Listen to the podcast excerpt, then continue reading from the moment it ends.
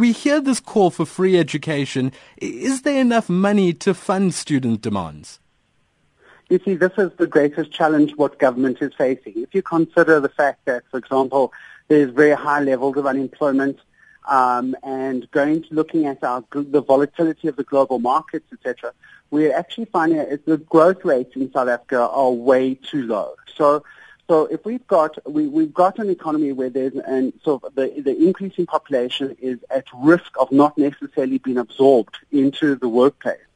Um, the, the the the shall we say people are young people are looking for an alternative and and and what they they see it as this alternative as being is to study further, which is true. Studying further obviously has long term benefits.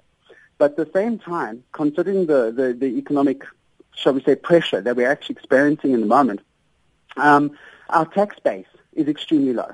So there, there's only a limited amount of, of funds available that government can distribute to different sectors of the economy. So if we're going to put more money into, shall we say, education, we need to take it out of something else. The question is what are we're going to take it out of. Are we going to remove it from Social Security? Are we going to reduce the, the funds available for, for medical uh, or healthcare? Uh, that becomes a question. In principle, um, I have to agree, the students are right. In principle, it is it is it is true to call for reducing these fees. Students are under incredible pressure to pay the fees that they are required to pay, and, and many of the students are coming from incredibly disadvantaged backgrounds where, where they, the, the money is just not available in order to study further.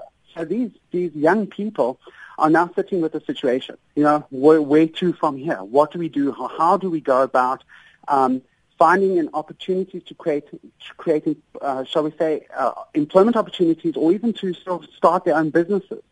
Um, in the long run, you know, if we if we could, if we could reduce the fees, I mean, that would be great. It would really be fantastic because um, that would have long-term benefits. Long-term benefits being, of course, um, more more skilled people entering into the economy, and these skilled people, as they enter into the economy, they create opportunities for others, and, and it creates growth. It creates bigger income for for for indiv- uh, for, for states, and that money can then be redistributed into, for example, academics, into academic structures that we require.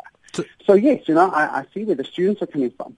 But, you know, there, there's a, the, the, the, the side spin is, you know, where do we get the funds from?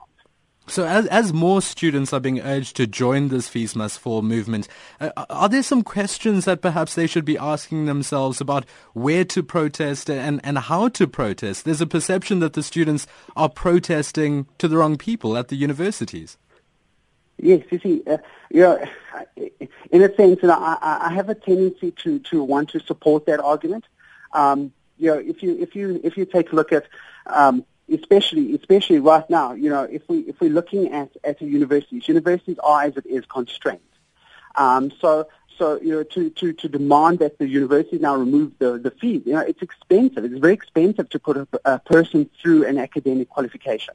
It, it's extremely it's a it's a it's a lengthy, it's a tedious as well as a costly endeavor. Um, so so the protests, um, you know, the protesters need to look at there are two sides to this coin. The one side, they need to look, when they look at an academic institution, and as far as I'm concerned, academic institutions are sacred. You don't want to destroy the academic institution. You don't want to damage it because that, that is for the next generation. That is for the, the, the opportunities for the next generation. And as the more damage we do now, the, you know, the, the more it's going to negatively mm-hmm. impact. Peter. So if, if I think the students are going to be looking for funding or, or, or going to be looking for some sort of support, maybe as a, as, instead of approaching universities who they believe might have a stronger pull, I think they should also be approaching government directly and, and, and sort of question government and say, listen, guys, you know, we need the fees to come down. Government needs to find a way of supporting us. Peter, but then uh, the question comes from government was, where do we get the funds from?